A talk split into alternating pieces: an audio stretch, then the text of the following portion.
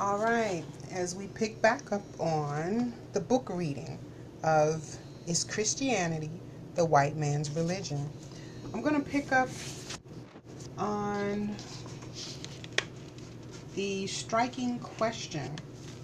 And in the chapter for the striking question, the church and threatening contemporary ideas, I'm picking up at demanding a new faith. These days, young people are searching for meaning and identity. While the church was the context of my youth, nowadays young people do not experience church the same way. Research is showing that they are enthralled with spirituality more than ever, but are rejecting the church. One of my professors at Boston University, the late Dale Andrews, once pointed out, Black urban youth and the Black middle class feel that church has become irrelevant to their daily struggles. At the core of their frustration lie displaced faith identity, conflicts. Churches in Black communities are important symbols of faith and places where Black people congregate for certain events such as weddings, funerals, and so on. However, the traditional, dominant cultural assumptions about the faith are no longer hallmarks of Black Christianity like they were as recently as the 80s and 90s. There are many reasons for this. Among them, technology advancements with global influences and the influx of new ideas and shifts in family structures. The internet has replaced both the textbook and the library. And far fewer parents are requiring their children to go to Sunday school or church at all. Fewer and fewer youth and middle-class people see places with steeples and spaces of self-discovery and spiritual formation. They take their questions to the bookstores, classrooms, and internet. Google is the new card catalog. Opinions are the new source of knowledge, and online video portals such as YouTube and Netflix are the new pulpit. So while people are more spiritual today than previous generations, what they see in the media and online shapes their vision of the world, God, and themselves.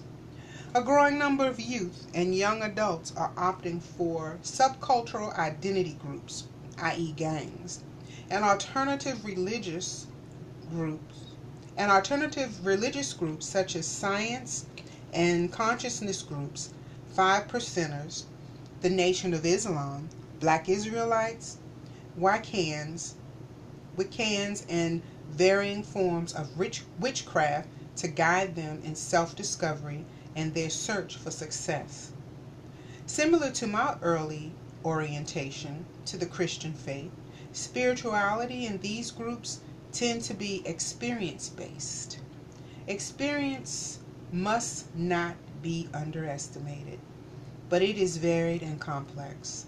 It can be very difficult to find oneself without a sound faith foundation.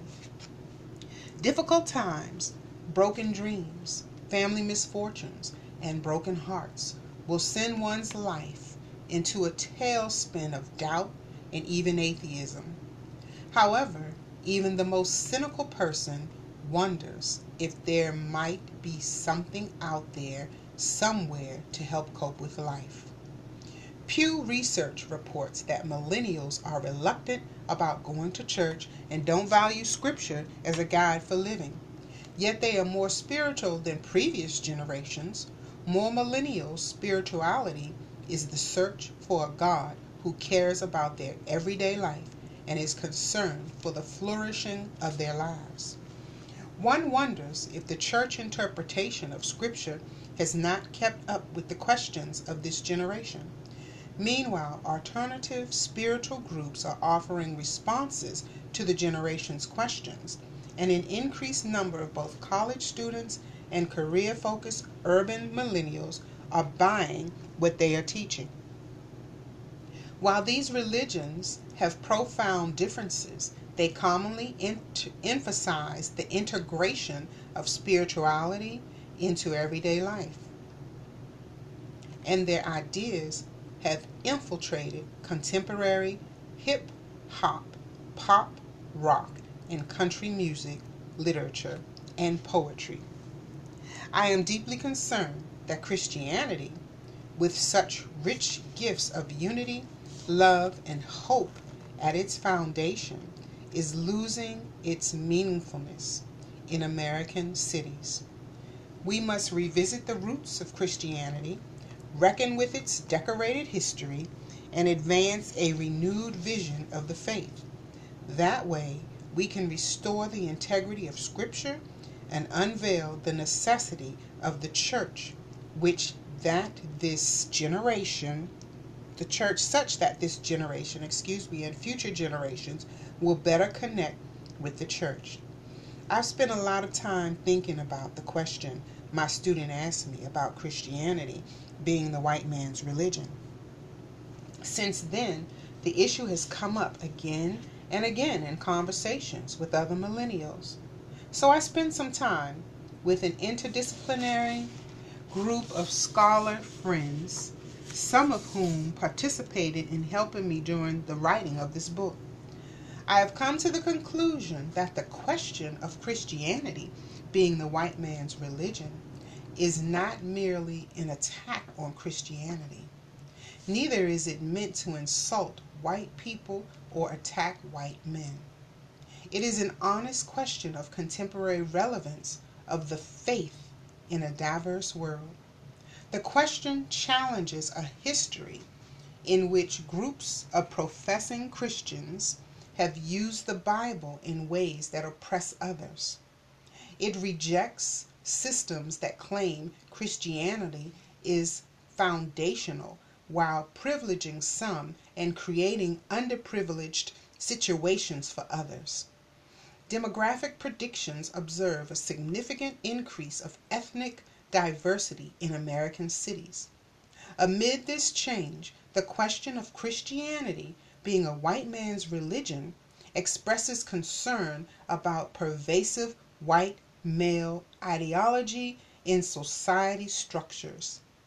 Many young people believe that the Bible and Christianity are responsible for the oppression, hate, and destruction of identity. Such ideological superstructures have caused. And I'll pause there. I can keep going. The next section, living it out. A brief housekeeping note. At the end of most chapters, you will find a section like this one labeled Living It Out. My goal is to keep this book practical and provide readers with a quick summary and application of what they've encountered in this chapter. So let's summarize.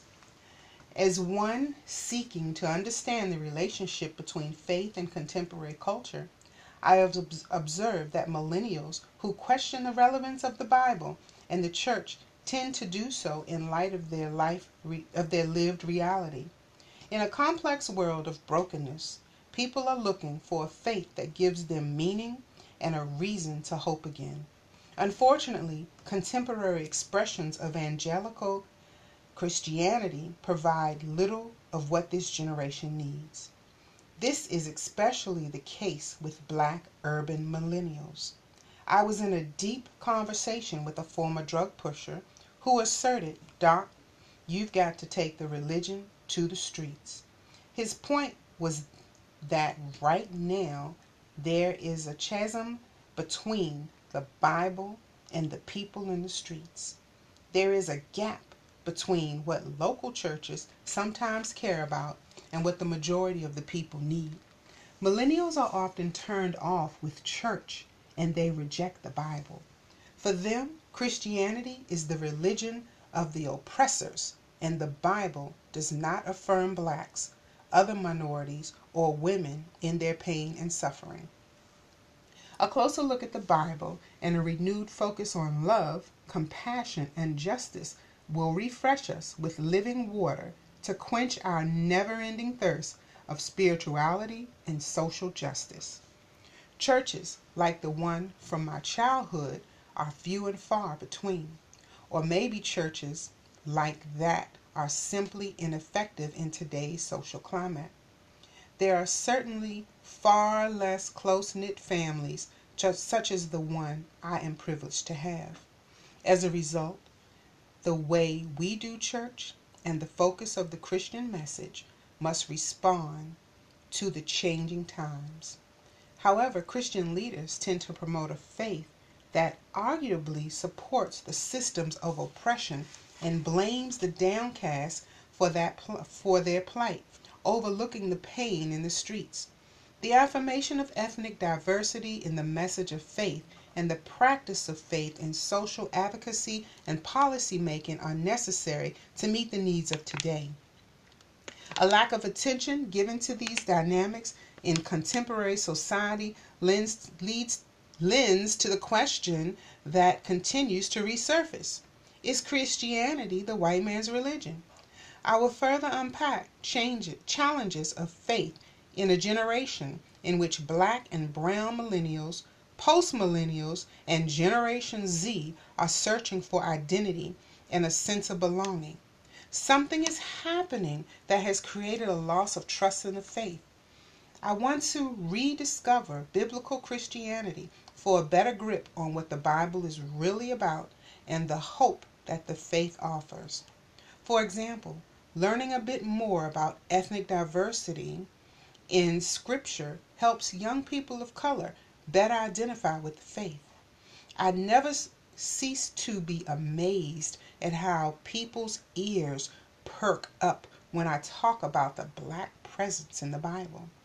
Time and time again, they are surprised to learn that there are people of color in the Bible. For some traditional Christians, this is a trivial fact, and perhaps that is the problem. A generation in search of connection with the ultimate being requires more information about God than they are getting from their traditional Christianity. I worry that the richness of hope, love, compassion, and acceptance in Christ escapes a faithless generation through the shadows of perceived oppression. To excavate Scripture and the essence of biblical Christianity sheds light on a far more inclusive than exclusive Christ, more empowering than disempowering, and more affirming than demeaning faith. This says to the contemporary unbeliever that, contrary to popular belief, biblical Christianity is God's gift to those who struggle with a sense of identity and belonging, social injustice, and oppression. A closer look at the Bible and a renewed focus on love, compassion, and justice will refresh us with the living water to quench our never-ending thirst for spirituality and social justice. So that ends chapter 1, the striving question of, is Christianity the white man's religion?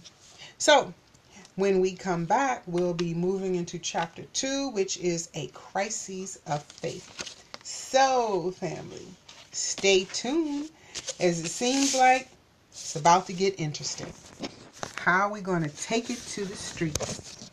How are we going to let our millennials and post-millennials and Generation Z know that they are recognized in the Bible? All right. See you next week.